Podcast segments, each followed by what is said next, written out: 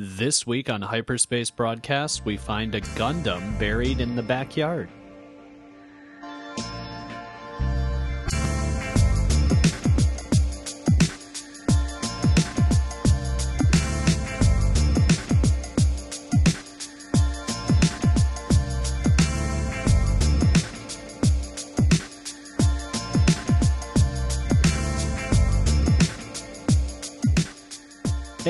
And welcome to another episode of Hyperspace Broadcast, a show where two real friends dig through Toonami's back catalog and try to determine what, if anything, is worth revisiting. I'm Michael Doak. And I'm Peter Eby. And this week we are beginning our coverage of the show Turn A Gundam with episodes 1 through 10. Turn A Gundam, a show that did not appear on Toonami, although Nope. supposedly it was like considered as a follow up for Gundam Wing, which would have been very strange if it had come to pass. Uh, currently, there is no dub of Turn A Gundam. Uh, it is just subtitles for us. And yeah, I, I don't know if you've been listening along. Uh, you might have noticed that like the last three major series that we covered that were from Toonami drove us to madness. Yeah. Um, Oh, yeah. but, but the combined forces of Outlaw Star, uh, Chronicle, or I guess Record of Lodoss War Chronicles of the Heroic Knight, and Dragon Ball were just uh, a triple whammy of generally Yeah. bad experiences.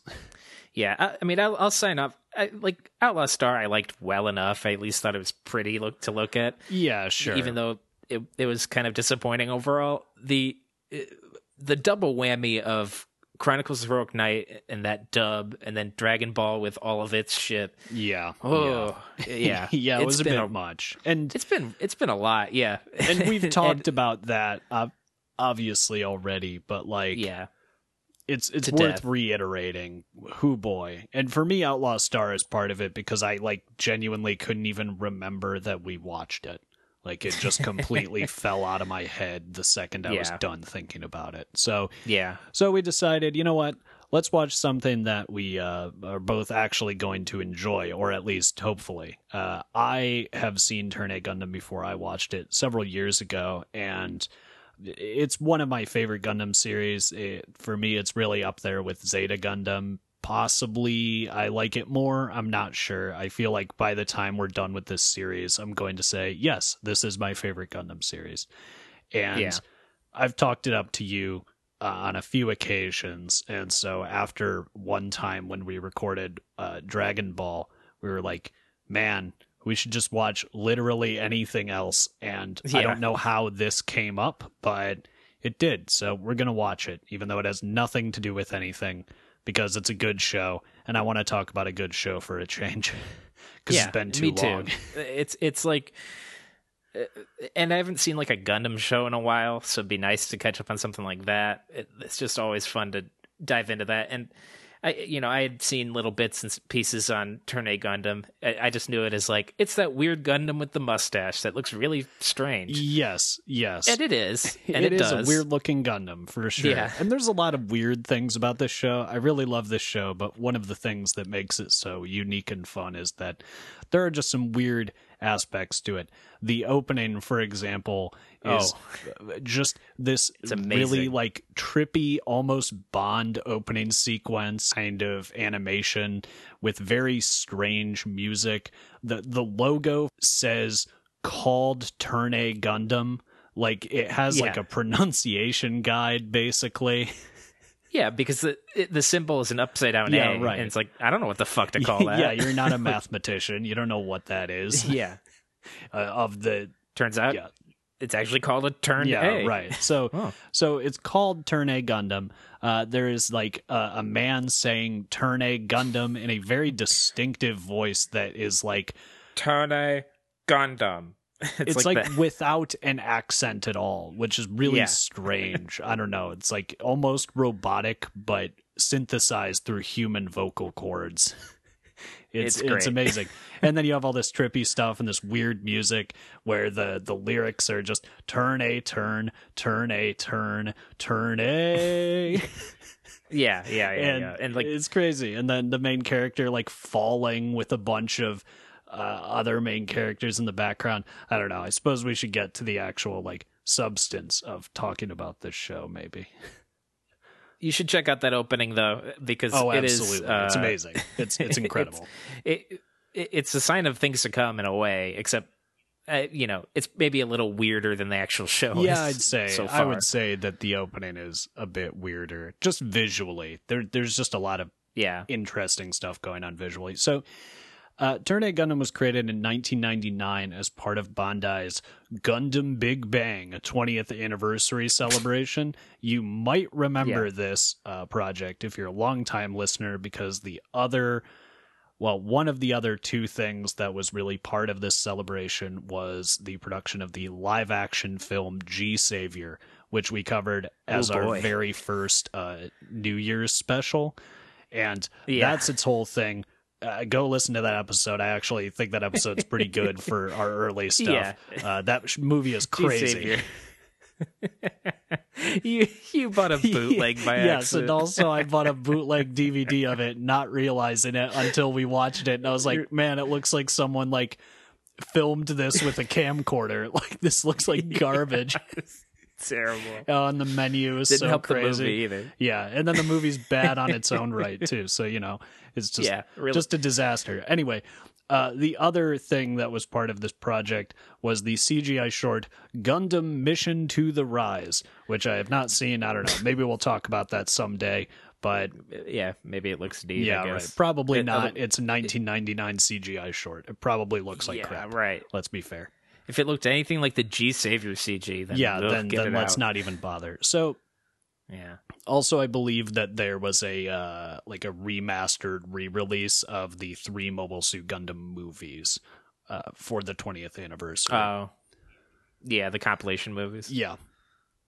But the big thing about Turn A is that it was the return of the creator of Mobile Suit Gundam itself, uh, Yoshiyuki Tomino, who had basically been absent from the series or the franchise, I guess, for about six years uh, after Victory Gundam. And that's kind of its own story. Basically, Yeah. what happened is that during pre production for Victory Gundam, uh, Sunrise, which is the studio that produces all these shows, was bought out by Bandai. And Bandai was kind of trying to squeeze money out of the franchise because its popularity was waning. And so they had all these like specific things that they wanted Tomino to do in Victory Gundam, and he really hated it. And as a result, Victory Gundam is this very dark and depressing series where characters will just randomly die for no reason. And it's just like I've watched some of it. It's not good, honestly. It's pretty bad. So Yeah, yeah. that's all I'm going to say about Victory Gundam for now, anyway. Uh, but also, like after Victory Gundam, there were a number of series that are part of the Gundam franchise, but not actually part of the original timeline of Mobile Suit Gundam. This gets kind of weird, but basically, Mobile Suit Gundam itself takes place in the Universal Century timeline, and then there are several other series, the first being G Gundam, that don't take place in that continuity, but are still part of the overall like metaverse of Gundam. Yeah, they have their their own alternate universe for G Gundam and also for Wing Gundam. yeah, and, and also for, for a few I other guess ones too. I, Gundam Seed. I mean, Uh, Seed, yes, is also an alternate universe. I can't remember. I think there's one more before this came out. Uh, that would be after War Gundam X, I believe, is the other one. I, So yeah, I always assumed that one was like distant Universal Century. No, it's not. That one's also alternate timeline. So apparently Tomino generally did not like these alternate universe Gundam things, which eh, maybe is a little bit provincial, but like also the first one to come out was G Gundam, and I can't imagine something more out of alignment with the overall tone of Mobile Suit Gundam and subsequent series than G Gundam. Yeah, So yeah, for I, I think it's somewhat justified. As, as fantastic as G Gundam is, it is its complete own thing. yeah, right, right. It, well, it's just so separate from what had come before, and I can imagine as the creator Absolutely. of what had come before and like taking the this show really seriously, it would be Yeah, yeah. a bit of a slap in the face to have the next thing be this totally goofy, over the top, like almost Dragon Ball Z esque take on Yeah. your thing. Like I can understand his- ludicrously toyetic Exactly. I can understand his problem with that. And yes, the toyetic aspect Yeah. too, I'm sure, also didn't make him very happy after being told, no, the Gundam has to show up in the first episode of Victory Gundam. I don't care if that's not how it's written. It has to because we need to sell model kits, which is basically what happened. yeah that sucks when your production company gets bought out by a toy company yeah, yeah, I'm sure it does. Uh, but hey, you know, he he came back and the series began airing on April 9th, 1999. Uh, directed by Yoshiyuki Tomino, of course. The music is by Yoko Kanno, which is great. And it also features the first Gundam designed by a non Japanese person. Uh, this was designed by Syd Mead, who is a concept artist who worked on Blade Runner, among other things. Yeah. So that's also unique. And the Turn A design, if you haven't seen it, is very unique for a Gundam design. The main thing that's weird about it is that uh, most Gundams have a V fin, which is just this kind of V thing above their eyebrow. Uh, for the Turn A, that was moved down to be below the eyes, so it's basically a big mustache, and it looks Yeah. kind of goofy, but I don't know. I've kind of fallen in love with it just having watched the show. Like I, I like the design quite a bit now because it is so unique and different from other Gundam designs. Y- There's no mistaking Turn A in a lineup of other Gundams. Yeah, definitely not. I still think the head looks a little odd, but I, I I'm in the same boat. I'm like growing to like the design a lot, and the um, I also like that in the show they constantly referred to it as the mustachioed mobile suit. yeah, yeah, they're they're like, aware. okay, so they get it. they're aware that it clearly has a big old mustache. It needs a cigar. right. Like that's the Turn A custom that I need to see is a Turn A smoking a big cigar. Yeah, Uh, yeah, it just seems appropriate. So, moving on to the synopsis, uh, we're just going to kick off with my favorite episode of this first 10 episode block, and that's episode one Howl to the Moon. Uh, this is more or less the pilot, and it begins with these three kids, they're 13, uh, being sent to Earth in a mobile suit called a flat by the moon race, which is a civilization of humans that are living on Earth's moon. And just some Gundam vocabulary, really quick, in case you're not familiar with the franchise overall. Uh, mobile suits are mechs, they're just giant robots that are vaguely humanoid. Gundams are a specific type of mobile suit that are generally more powerful and tend to be white and I don't know, they have like laser guns and stuff. So yeah. just just as a heads up in case you're not familiar, when I'm saying mobile suit, I mean giant robot. Yeah, it's not a suit you can move around in. Yeah, right, right. It's it's not like a a tuxedo. Uh, it is yeah, in fact it's not a big the robot. tuxedo. Yeah, and it's not Yeah, Jackie it's like- Chan's The Tuxedo either, where he gets a robotic tuxedo that makes him good at kung fu fighting, even though he's a taxi driver. Which is a mobile suit. yeah, technically that is a mobile suit. We'll we'll table this. We got to that is a Gundam movie. we'll we'll talk about whether that's a Gundam movie next time. It- Maybe we'll put it in there with yeah, like yeah. We find we find an excuse to watch the tuxedo. yeah, yeah, it's close enough to Toonami, whatever. It's like they. I actually heard they were gonna air it on Toonami. Just make it up.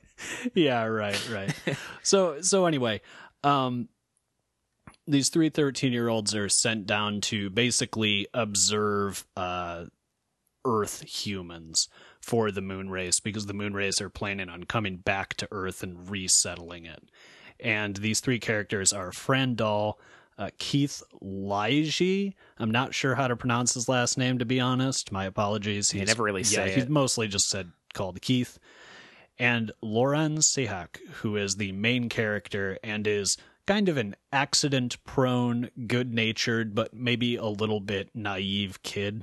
Like, I think that's Yeah. the best way to describe him. Fran wants to be a journalist, and Keith wants to be a baker. So they disperse and sort of infiltrate Earth society, and the specific area they're in is Ameria, which is North America, basically, in the very It- far It, future. it, it's kind of funny. At one point, they look at a map and they're like, "Yeah, it's near Floria and Louisiana," and, and it just seems like somewhere in this dark history of forgotten shit. I guess a lot of the uh, a lot of the states and places in the world just lost a single letter in their name. Yeah, I mean th- that's true of like Floria and Ameria certainly, but Louisiana is very weird and different compared to Louisiana. Yeah. It's just And like a Z. yeah, and a U. It's it's just corrupted versions of modern names for these places for the most part. So human society, despite being in the far future, is sort of resembling turn of the century Earth, specifically the 19th to 20th century. So Yeah. more or less the most advanced stuff these people have is like a biplane or like an armored car. That's the like highest tech military stuff they have access to. A radio system. right, right. like which is like newly developed. Yeah. Yeah. So Loren is traveling through this field where he's attacked by some wolves and he's saved by a man in an airship who fires at the wolves to scare them off. This guy is Lord Gwyn Rhineford, who is leader of Inglesa, which is the region or I guess the country that they're in currently. Uh, and then Lauren tries to bathe in a river, but he has this little goldfish toy that floats out into the current. So he chases after it, trips, and gets pulled away by the current and almost drowns. Lauren wakes up in the town of Vicinity City at the house of Lord Heim because he was saved by Lord Heim's daughters who were also bathing in the river and saw this drowning boy and basically saved him. Uh, those daughters are ladies Kihel and Sochi Heim. Lauren notes that Kihel Heim looks pretty much exactly like Queen Diana Soreil, who is the queen of the moon race. And then Lord Heim employs Lauren to work in his mines, although eventually he becomes the family's chauffeur uh, after meeting Lord Rhineford again in person. And Yeah, because he's like good with mechanics and stuff. yeah, which makes sense because he's from a much more advanced society. Gwyn Rhineford, for the record, refers to Lauren as Laura. It's implied that he misheard him the first time, but later he's like, no, I think Laura suits him better. So he, he just calls him Laura. move. Yeah, pretty much. it's like, mm, this is my nickname for you. It's just a different name. And if you object, I think this name's better for you. Yeah, I'll still keep calling you it. Deal with it. Great. I'm an aristocrat. You're just a chauffeur. What are you going to do? It's pretty God. much how it is. Uh, so Lauren goes on a shopping trip to Nocis City and runs into Keith, who is now working at a bakery, and the two decide to meet secretly later. Uh, Sochi follows Lauren to this meeting where Lauren meets with Fran Doll and Keith, and basically they discuss what's going on and what they've learned in the intervening time. So they've learned that uh, Inglesa is preparing for war against some country that is across the Atlantic Ocean, but they think that actually they're preparing for war against the moon race, which will be returning to Earth soon. They're not totally positive, but they think that basically there's some kind of duplicity going on where the leaders are saying, well, it's because of this country across the ocean, when in fact they know that the threat is coming from the moon. Which no one knows about really. Like in common society, people don't know that there are people on the moon. Yeah, right, of course. So uh, Keith and Fran tell Lauren to go check on their flat, which is the mobile suit buried in the mountain that they came down on to make sure no one's found it. Uh, Lauren goes up to the mountain and finds the flat, and Sochi follows him again, and then she sees him as he's like, you know, joyously laughing that he found the flat, and then he calls up to the sky that all of the moon race people need to come back to Earth because Earth is beautiful and great, and like they just need to come back as soon as possible. Yeah. So this is my favorite episode for a number of reasons. Um, to be honest, uh, partially I, I enjoy the fact that this first episode does not actually have the Gundam in it at all. just as a Yeah. just as a uh, someone who knows that apparently that was a point of contention with Victory Gundam, I think it's a little funny that when Tomino came back, he was like, "No, I am making a first episode without a Gundam in it. You're not fucking stopping me this time." Yeah. apparently. Um, but the other thing that's cool about that is like I, I think what makes a good beginning to a Gundam series is or a Gundam movie for that matter, I guess, is um, you you establish this society and these characters and basically what their normal lives are like before this war or whatever conflict Yeah. crashes in and completely turns everything over and forces them to reckon with this big new event. And the the way that that works usually is that about halfway through the first episode the war happens and then everyone gets drafted and they have to fight. And that works fine, but I think that giving the world a full episode or really an episode Yeah. and a half because the combat doesn't really start for a while yet.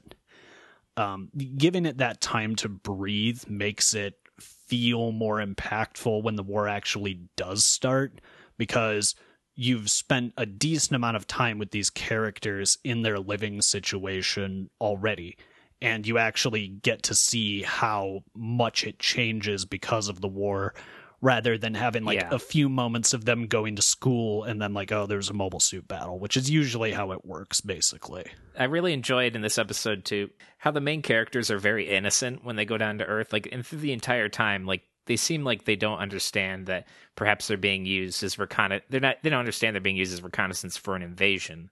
You know, they're going down and they're kind of thinking like, well, people are going to welcome us and we have to keep it secret. But they're not like spies or like they're not craven or anything. They just actually want to integrate with society, and they all you know come to love earth like the the, the second episode does a two year time skip before there's any like sign of people coming down from the moon besides these like forward you know agents these these three kids and i thought that was really cool. Like it- they don't really know what's going on in the bigger picture. And it, it kind of blows up in their faces when an actual invasion and war breaks out which they just think like oh the people on the moon are going to come down and they'll settle here too and it'll be great. Right. And of course that's not how it happens. And yeah. you know, one of the other things that's great about this episode is just the final scene of Lauren calling up to the sky that everyone has to come down and, you know, Yeah. live on Earth again is just very effective dramatic irony. Like,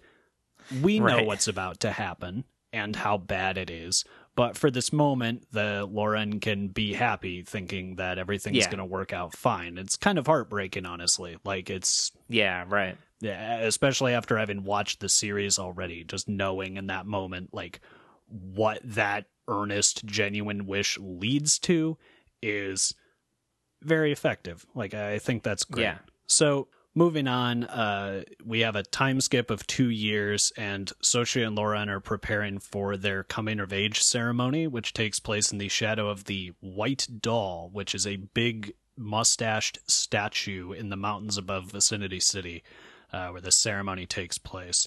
Kihel is going to make her social debut at a ball at Bostonia Castle, which is Lord Gawain's home.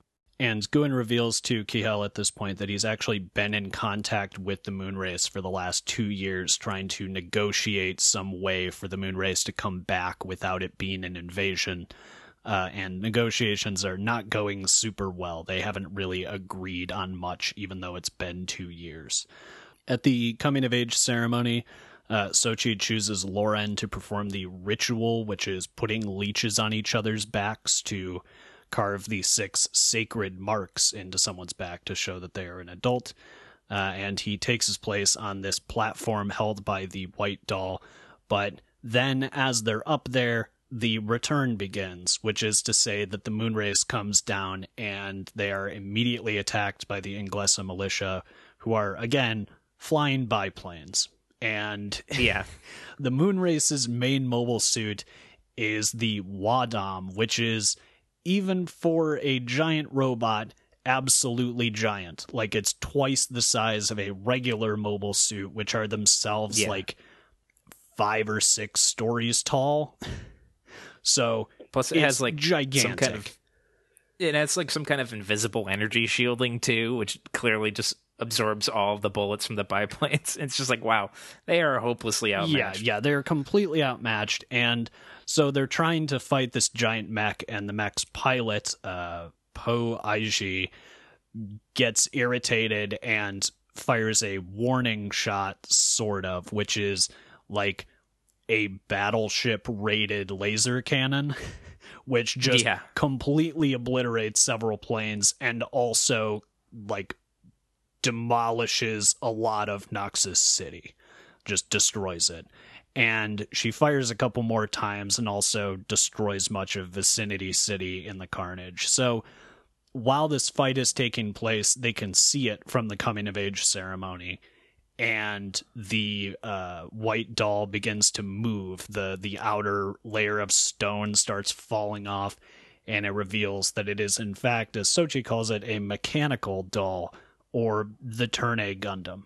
And Lauren gets inside the cockpit, uh, and the Turn A Gundam kind of automatically fires its beam rifle at the Wadam, driving Poe off and basically ending the conflict, although there are massive casualties and massive destruction as a result. So, Vicinity City was destroyed in the battle, and Kihel and Sochi's father, Lord Heim, is killed during the fighting. Uh, I believe his ser- he was in the servant's hut and it collapsed and killed him.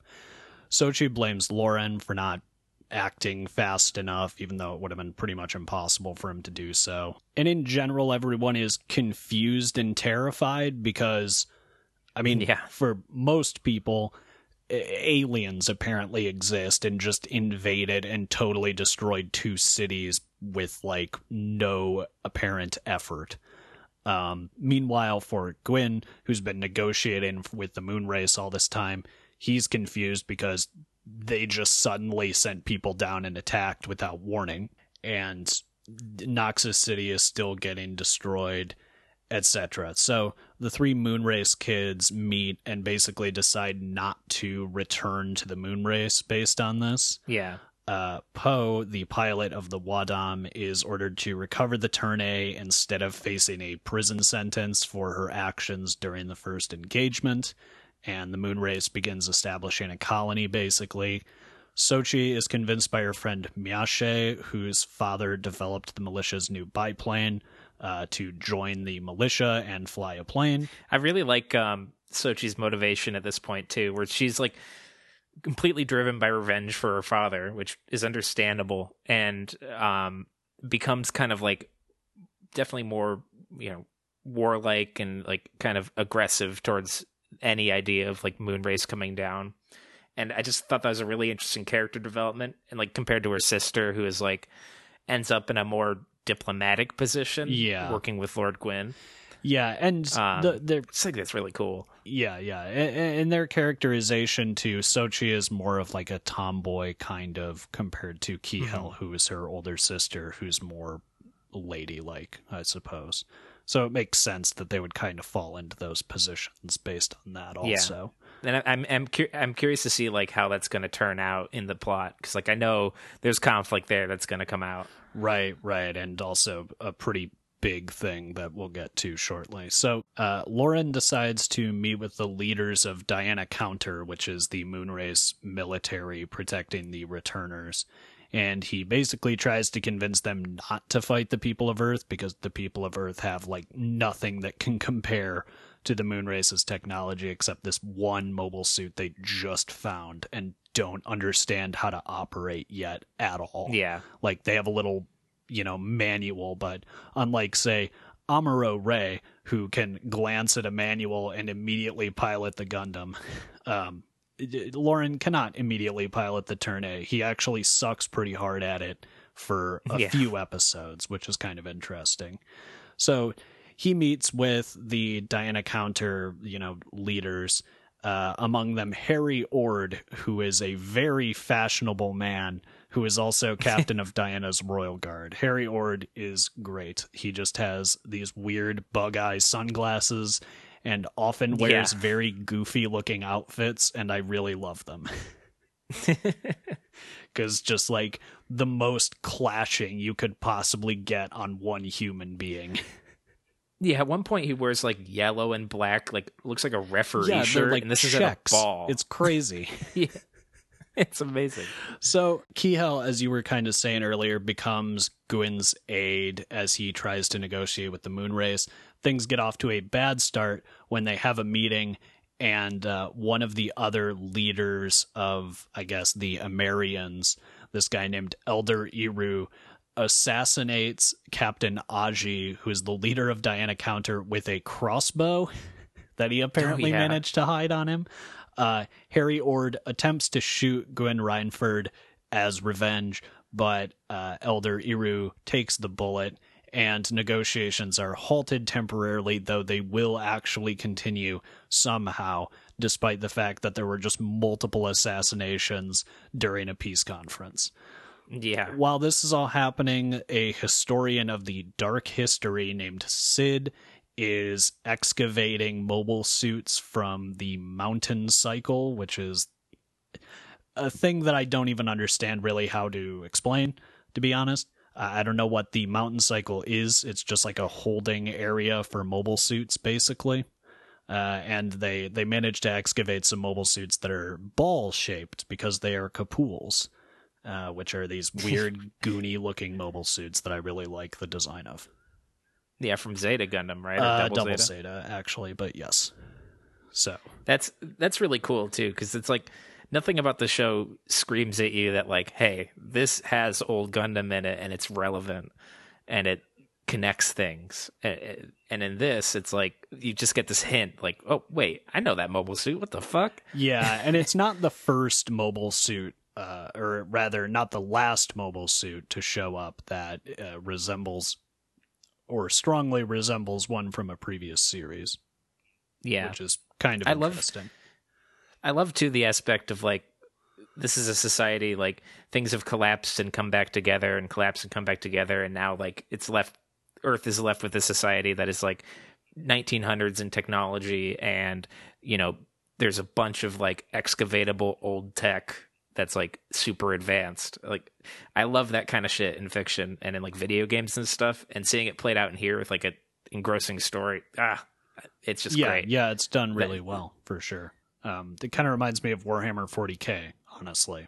That's a similar idea. And I like too that the um the culture of this like village has like adapted and built around this Gundam that they don't even really realize is a mobile suit, like with the white doll ritual, like the marks and stuff that resemble the marks on the uh on the mobile suit itself. So it's just like a neat cultural thing that kind of gets my anthropology uh student jimmies in a in a rustle. Right, and, and that's the other thing that's interesting about this is this idea of these kind of, I don't know, not cultural memories necessarily, but these old things that have been passed down to the point where you don't really understand their origin anymore.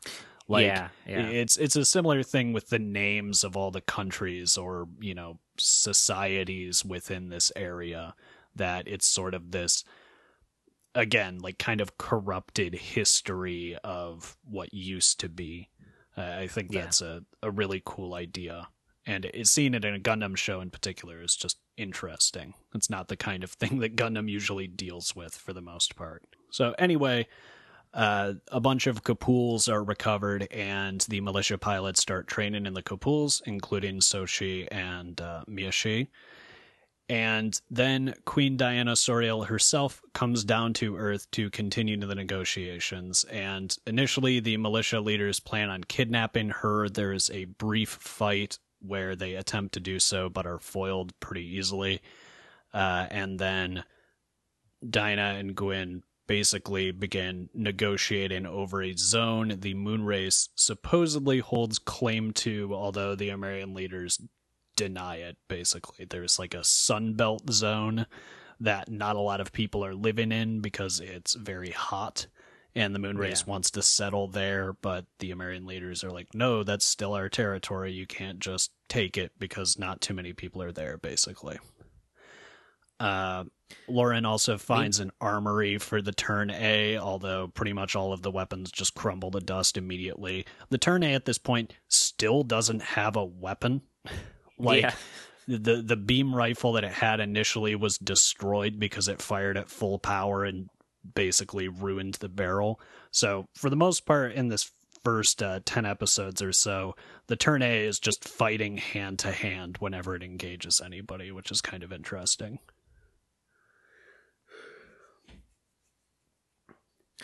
Yeah, Lauren eventually looking through that armory, he finds the Gundam hammer though, which is fucking amazing. yeah, the Gundam hammer being uh, the ball weapons. and chain. Yeah, it's just a giant gigantic flail that has like rockets on it that can also activate. yeah. The fact that it has rockets on it is what's really great. It's amazing. It's so it to defend the uh defend the excavation site from like Poe's forces who come in and attack to like try and steal the gun. Yeah, And, or uh, just destroy pretty the awesome. militia's ability to collect more mobile suits, basically. Yeah, yeah. So Diana, Queen Diana, uh, proposes a party in an attempt to unite the Amerian and Moonrace factions. And this is actually another episode that I really like. There's just these two episodes where they're kind of assembling this party and there's all this intrigue. Uh, Keith Yeah. is contracted to bake a cake for the moon race so that they can display it to the Amerians and show that they, you know, mean peace. Uh, Guin has been referring to the pilot of the Turn A as Laura this entire time. So he has Lauren pose as a woman in order to keep it secret that Lauren is actually a militia pilot. And this results in some honestly pretty adorable scenes where Kihel is teaching Lauren basically how to dress and act like a lady for a party. Yeah.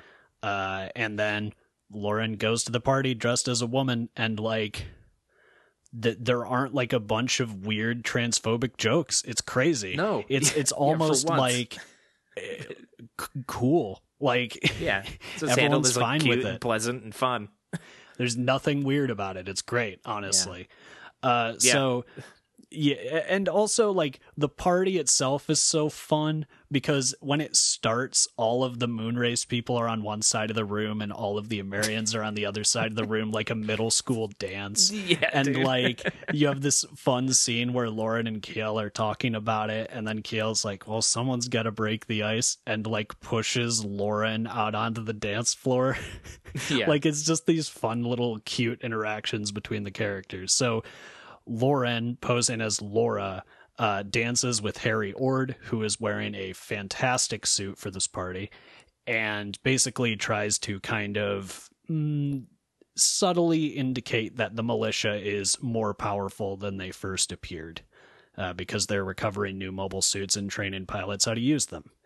And then the cake is brought in, and assassins come out of the base of the cake and attempt to kill Queen Diana. They're wearing militia uniforms and they are like some of them get away, but the ambassador for the moon race, Ambassador Miran, finds a like rebreather device that is moon race technology left under the base where all of these assassins were. So he surmises that maybe it wasn't actually the militia, but instead a Moonrace faction that was trying to assassinate Diana, which is interesting. Again, it's just some Yeah. more intrigue.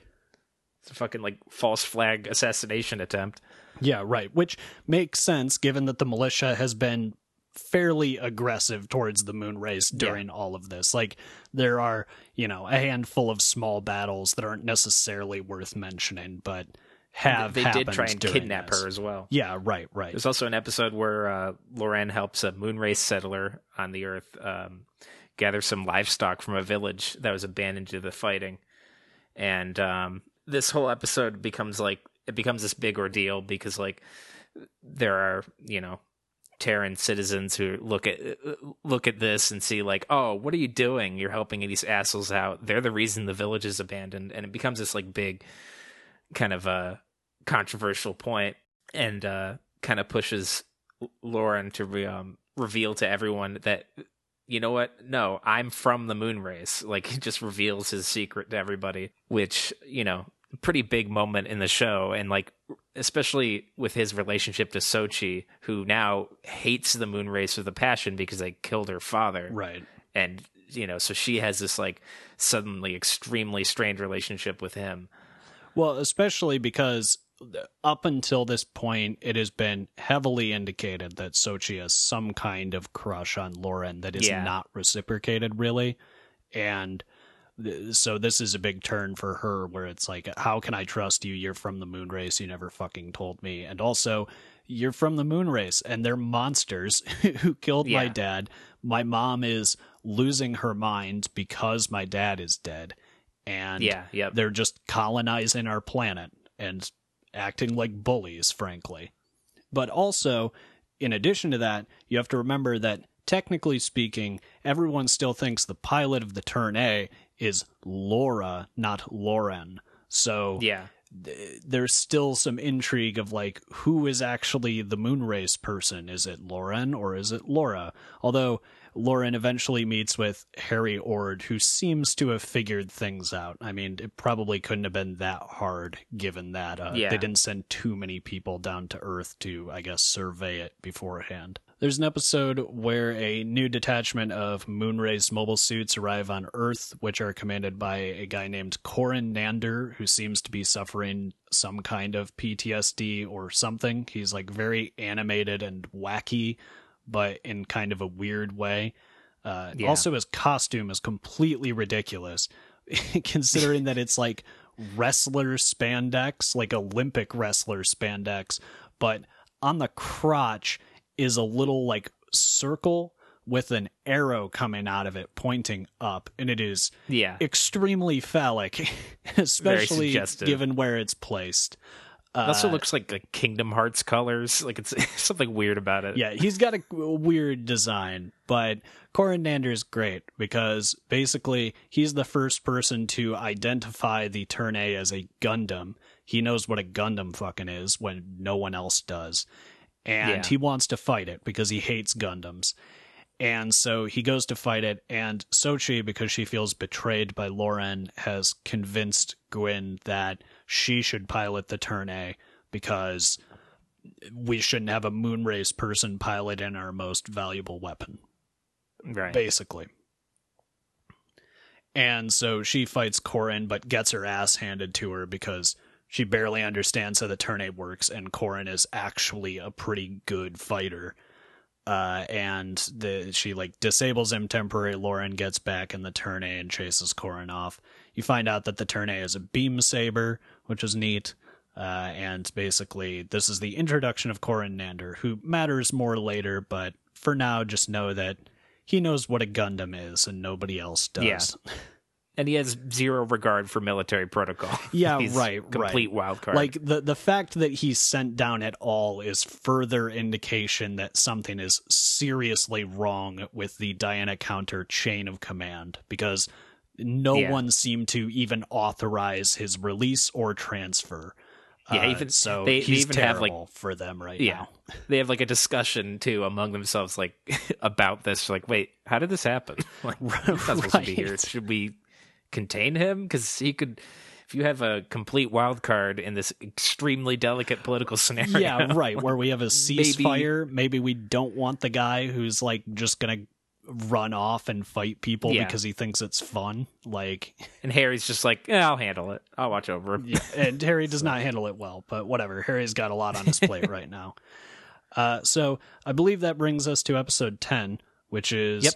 your favorite episode of the block. Oh yes. So episode ten is the last episode we watched, and it is um, episode ten, "Visit to a Grave." Episode ten. Just letting you know, it's episode ten. Yeah, yeah. Um, the last one we watched, episode 10. episode 10 visit to a grave um i love this episode it's fantastic what happens is diana basically tells Guin that uh the vanguard wasn't operating on her orders and uh, you know in terms of the like poe coming in and blowing shit up like that wasn't supposed to happen Right. so she asks for a tour of the damaged areas, and she meets with Kihel, who bears a striking resemblance to her, and they both see that and like have kind of a cute hangout where they're like both drinking tea at the same time. They're like and mimicking each other, and they decide, hey, you know what? Just just for fun, fuck it. Let's swap clothes and see if anyone will notice and you know from from what from what seems like just kind of like a funny freaky friday idea comes like some extremely poignant and like potent moments because they get like something happens and they have to like keep moving on so they don't get a chance to change back. But they're all together anyway and they end up landing and each character gets like called to you know the queen is called to talk with the ambassador. And so Kihel as the queen has to like pretend she knows what he's talking about and like kind of roll along with it meanwhile Diana dressed as experiences firsthand like the suffering and like craziness that was caused by her by her like move here by her trying to reestablish on earth they meet and they land and they go to Lord Heim's home you know Kihel's family. They see her mom and Diana as Kihel has like is like asked to approach her mom and like speak to her up close because like she hasn't seen her in a while and her mom is like delusional and kind of like starting you know she seems to have some like severe mental issues from this um from dealing with the death of her husband. And it's just like she and it, it had, there's some internal monologue happening at the same time where Diana is realizing like oh my god like this is the kind of thing that like I caused this like this is my invasion led to this like complete destruction of this family basically. And it's just really powerful. Like it was like really well handled character stuff going on there. And they visit they visit the grave of their father which Kihel hasn't seen yet but Diana is the one since Diana's dressed as Kihel, she's a, she is the one expected to approach the grave and like mourn for her. And so she decides to just like let out her feelings and really kind of cry about it. And, you know, mourn on behalf of Kihel. And Kihel like s- standing there in the costume of the queen is like has to be silent and stay quiet about it, which is like kind of fucked up. But she she starts like quietly crying because like thanking Queen Diana for like going along with it and like you know being put in this ridiculous scenario. But it's just like yeah that that whole thing was great, and I, I want to see like what comes from that and how that kind of changes characters' minds. Plus, my mind was like reeling at the thought of like the crazy shit that could happen, the crazy, extremely like tragic shit that could end up happening by having this kind of like character swapping thing, like character swapping their identities, because they're both on very different sides of like this conflict. Um, you know, I mean, I guess it's an ambassador and a queen, but still. Yeah, and, and the I like this episode a lot too. The the moment at the end where Diana is like genuinely mourning the death of her yeah. pretend father, I guess in this instance, is really emotional. And the other thing I think that's worth noting too is that Diana wanted to switch with Kihel and remain switched. Like it was her yeah. idea to do this full on personality switch in the first place. And they have these moments where they're like talking in the same room together to other people and sort of like gently nudging each other towards yeah. how they would speak appropriately, yeah. which is I don't know, just clever. Like the, it's it's fun to see these kinds of scenes where they have a secret and they are helping each other keep it. I don't know. It's yeah, it's handled astonishingly well. Like it was it was really good. And, and so like after watching that too, I was just like, yeah, dude, we got to watch the whole series. Like right, right. Because I'm completely sold. Because we are considering doing this as a mini-sode, but uh, yeah. I think we're just gonna watch the whole thing and talk about it. So that's uh, the first 10 episodes of Turn A Gundam. We're going to go to our break. When we get back, we're going to talk about what we thought about these first 10 episodes, uh, talk about a bet, and then I guess leave you to whatever you do after you listen to this podcast. We don't want to know.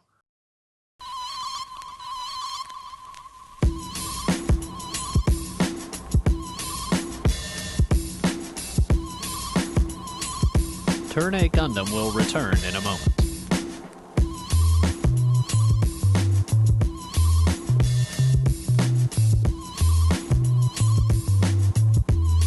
Hey there, everyone. It's Michael. Just jumping in during the break for some quick acknowledgments and for a quick apology for the delay of this episode. Our opening and closing music is, as always, Vapor Diving. The music for the bumpers is Monkeys. Both of these tracks are by Anitek. That's A N I T E K. You can find more of their music on SoundCloud. Rights were secured through Jamendo. Turn A Gundam Part 2 will release on March 10th. If you want to get in touch with us for any reason, you can DM us on facebook.com slash hbpod, Twitter at hbpod, or you can email us at hyperspacebroadcastpod at gmail.com.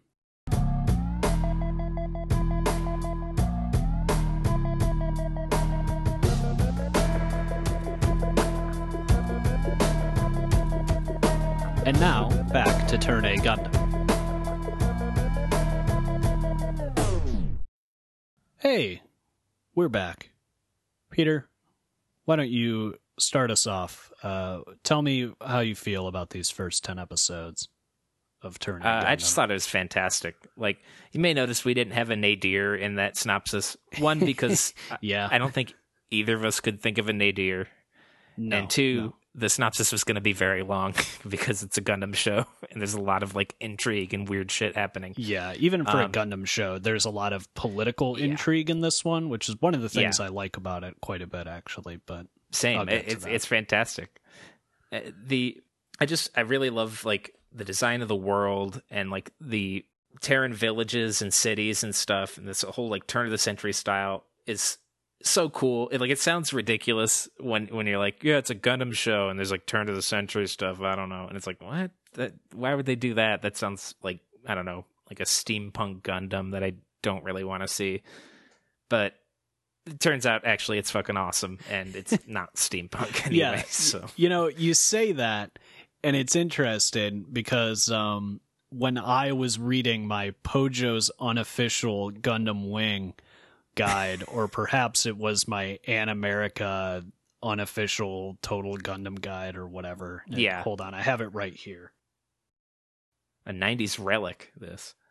the Animerica Anime and Manga Monthly Gundam Official Guide, which almost certainly is not official, Yeah. uh, that I had when I was a kid, outlined all of the Gundam series that existed to that point. And at that point, I had only really watched like Gundam Wing and maybe like 8th MS Team.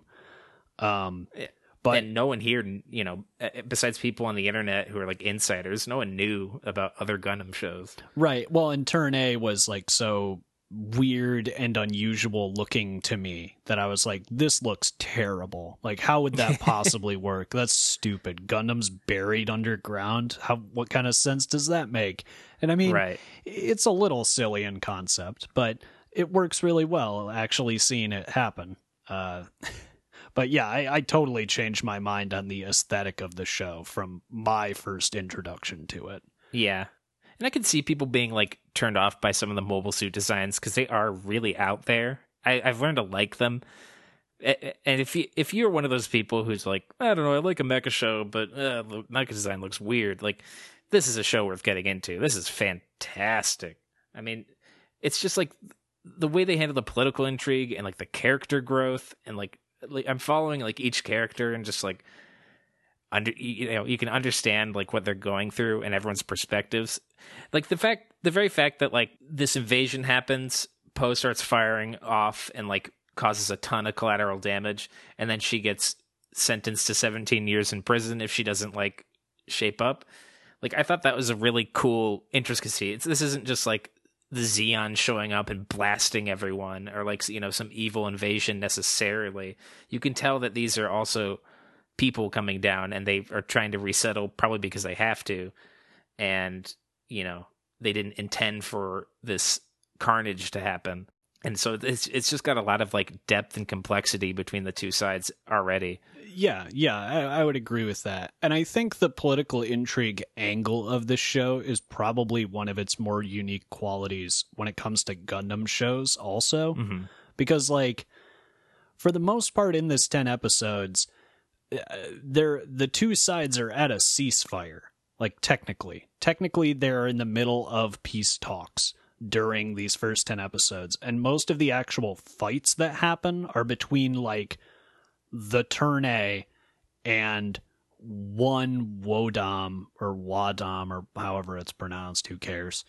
Uh, and like several much smaller mobile suits. Like really the the plot driver is the political stuff happening, Yeah. not the war itself, because there isn't really a war yet. And I don't know. That's really interesting because most Gundam shows just kind of throw like most Gundam shows have a very like boots on the ground perspective, quote ends quote. Mhm. Um, and while that can definitely be interesting, I think it's actually a really cool idea to take more of a top down view of the conflict and, you know, ha- have political characters involved in the show in a way that is a bit more uh, realistic, maybe, than like Treize Khushrenada in Gundam Wing, for example. Uh, yeah. It just it just feels a little more real, and I think it's a perspective that Gundam doesn't have enough, which is the perspective of two sides engaged in conflict who are actually trying to make peace with each other instead of Yeah. one side who are just militaristic and refuse to ever back down or give up until they're literally being destroyed at their final outpost. Like I don't know, it just it feels much more real for that and I think it's a really good decision. I'd like to see more Gundam shows like that honestly because I feel like they went back to the more like, well, we're soldiers stuff, which is fun, but I don't know, this stuff's I cool. feel like Iron Blooded Orphans was kind of like that. Like the villains in Iron Blooded Orphans weren't necessarily like complete monsters. Mm, Yeah, that's true, but also I don't think that Iron Blooded Orphans has quite as much of a top level view of things. No, Like, no, certainly not. I mean, I I have a lot to say about that show, and I'll refrain from it. But my my thesis on that show is that overall, it's a show about children being manipulated by adults into doing bad stuff. Yeah, And, like, right. as a result, you kind of have to have the perspective of the children uh, rather than the perspective of the people doing the manipulating. Um, so I, I mean, I think that show also gets into some similar territory, but I think this is the only Gundam show that I've seen that is really devoted to the political angle. Um, Yeah. as much as it is. So I, I like the political stuff, but I mean, I, I could gush about this show forever, and I will continue to. So I won't go too far into this, but like another thing that I really enjoy about this show is just the level of difference of like military capability between the two sides, which also Yeah. adds a bit of drama to it that is again kind of absent in a lot of other Gundam shows. Like Mobile Suit Gundam, the initial premise is that the three mobile suits they have on White Base are the three mobile suits that the Federation has, period. But because there have been like a hundred thousand other stories set in that timeline, and pretty much all of those also involve a Gundam, at this point, that whole aspect of it is kind of lost. Like, Yeah, there's like seven Gundams kicking around during the one year war at this point. so the original Gundam may be special for some reason, but like it doesn't feel as special as it used to. In this series, it really does feel like Loren is like the only hope for the Yeah. militia to resolve this conflict without just getting completely slaughtered by, you know, Diana Counter which I think is cool. It, it adds really high stakes to figuring out Yeah. even what the Gundam is or how to use it. and I, I like how they have to like really scrounge. The militia has to scrounge and like excavate and try and find mobile suits just to like hold any kind of chance. And like the Kapools can't seem to do much as it is. Like they still can't yeah, hold shit against a Wodom. yeah. I mean, a Wodom's like five times the size of a Kapool. Yeah, And honestly, that's another thing that I think is really cool about this show is like uh, part partly because of that difference in technology. I feel like this is one of the first Gundam shows in a while that you feel how big mobile suits are because Mhm. Yeah. you're seeing them from the perspective of people flying around biplanes. And also there's a greater disparity in the general sizes of mobile suits in this show. Like yeah, Diana Counter has these huge Wadoms, but they also have these tiny little mobile suits called Wads, which are like a tenth of the size of the Wadom, and they will deploy them in teams together. And it just I don't know, there's there's something about the sense of scale that feels a lot more interesting and like maybe realistic to me yeah. that Like, it would have this kind of combined operation. It's not just like one size of mobile suit and they're all the same. With like maybe there's one super big one on like an episode. yeah, yeah, there's like a Instead, it's like you got little ones, you got big ones, you got huge ones. You know, it, and I, I also really like speaking on the scale. They also i feel like do a lot of good environmental like you see how the effect that these mobile suits have on the environment like they're stepping like p- people will be like hey don't walk through my fucking field yeah, Like, right, right, in your mobile suit Yeah, and, you're like- just destroying my stuff. Right. yeah there's a lot of um the world feels like so alive that when you see like all this destruction it really you you kind of feel it and you can kind of kind of feel the impact of these mobile suits running around like it's something i think Mhm. about in the world and um not in a way where I, if it doesn't feel disjointed at all it feels like no this is part of the narrative and that's um that it gets my imagination working like that that's i think is fantastic But I, I think really though my favorite part about this show compared to other Gundam shows and just other shows in general too. I mean, this is a good show on its own terms. It doesn't need to be good for a Gundam show.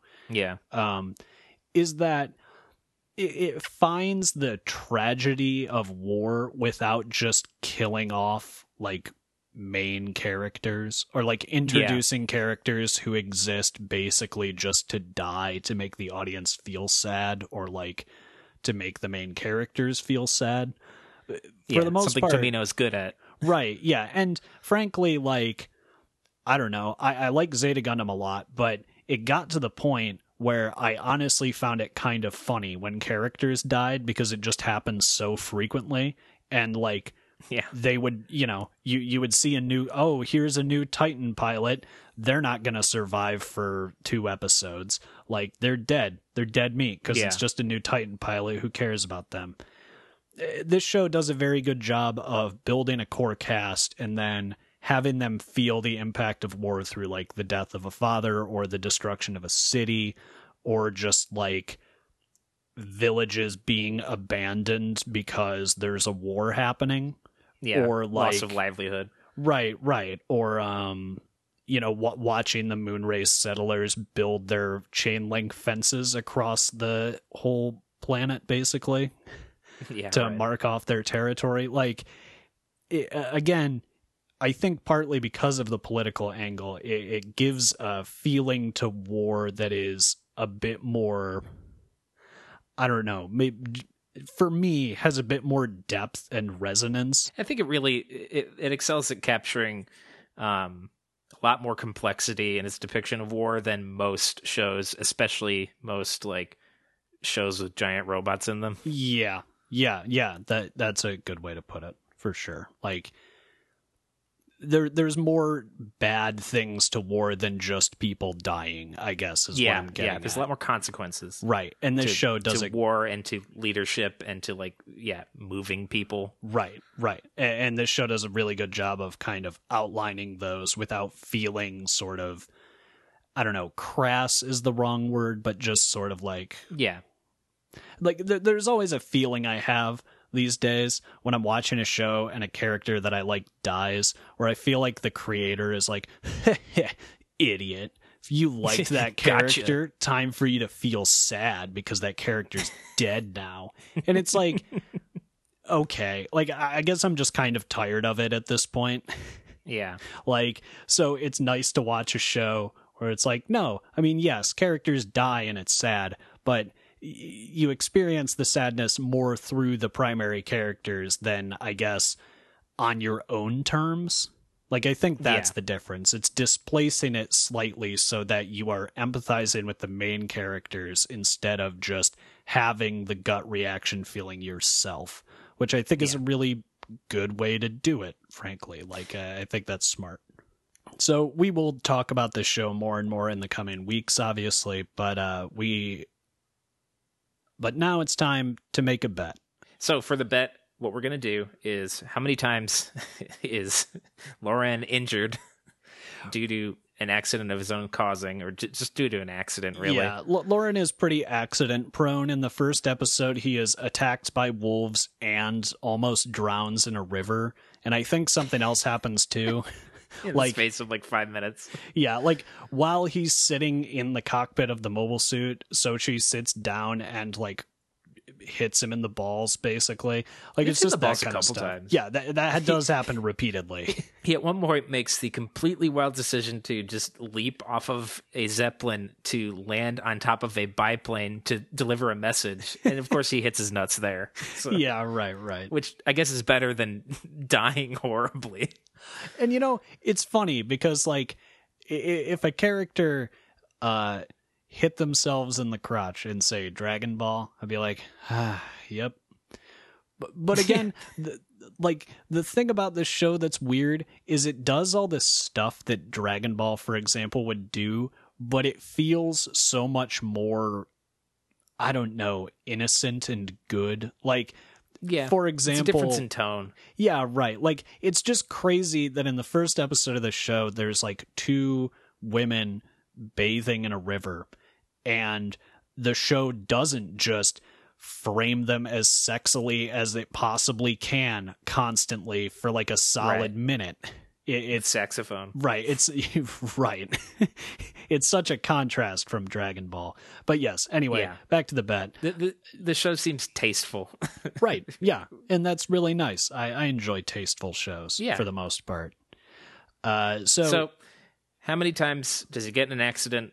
Let's say, um, does he have what a, a- an injury from an accident? Yeah, an yeah. accident related injury. yeah um, w- just getting hurt. right uh, i guess i'll start because i kind of came up with it i'm gonna say like seven times over the course of these next uh however many episodes Hmm, I'll say I'll say five. okay sounds good all right so with the bet locked in that brings us to the end of the show Uh, next week we'll be doing nothing, but the week after that we will be covering Turn A Gundam Part Two. I'm not really sure how many episodes we're gonna watch. We're sort of playing it by ear. Here we decided to stop, obviously, where Kihel and Diana switched because that seemed like a big plot point to stop on. So I don't know. I I have a vague idea of where we'll stop next time, but I guess again we'll play it by ear. Anyway, until then, then being when we cover Turn A Part Two. I'm Michael Doak. Smooth. I'm Peter Evie. I'm gonna keep this. I don't care. Yeah. We've struggled through enough of these. Anyway, be sure to revisit us in two weeks for Turn A Gundam Part 2. Thank you so much for listening. I hope you're staying safe and wearing a mask in public. If you have the means, please remember to provide for others in your community by donating to your local food bank or towards a social cause like Black Lives Matter. If you want more of our content, please follow us at facebook.com slash hbpod and Twitter at hbpod, where we post all of our episodes as well as additional content related to what we've been watching. This is also a great way to get in contact with us if you're so inclined. Of course, subscribing on Apple Podcasts or wherever you get your podcasts is also a surefire way to stay up to date. And while you're there, please consider leaving us a review. We like to hear what you have to say, and it helps us find new listeners. Thanks again for listening, and we'll see you in two weeks for Turn A Gundam Part 2.